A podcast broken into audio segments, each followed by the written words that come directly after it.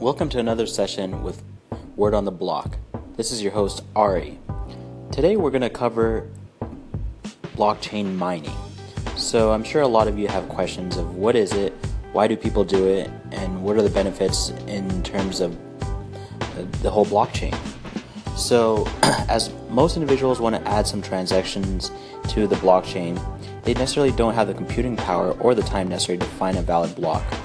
So in that case, they'll add their transaction to a pool of unconfirmed transactions.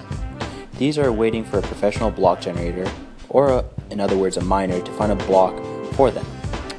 When a miner finds a valid block, which is rarely uh, a really rare event, he will include in it as many transactions as a block allows.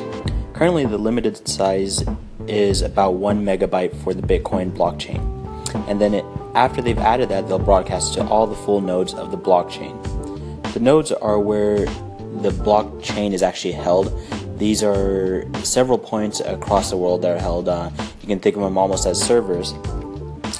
So, in, in most circumstances, in most blockchains, when a miner successfully adds a block to a chain, he receives a reward from the system as well as a, a fee perceived from the individuals who the transaction has been uh, included so this is where people get uh, Bitcoin for mining. In essence, they're adding the transactions to the blockchain. So it does take quite a bit of computing power. So essentially, they're compens- the the blockchain's compensating the miner for their time and their processing power, and hence their electricity as well. Because one of the biggest factors of mining is electricity, which will cover the profitability of electricity and mining in future episodes. So stay tuned.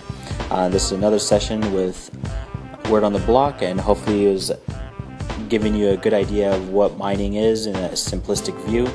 Um, and we'll continue to keep giving you bite-sized segments. Stay tuned. All right, bye.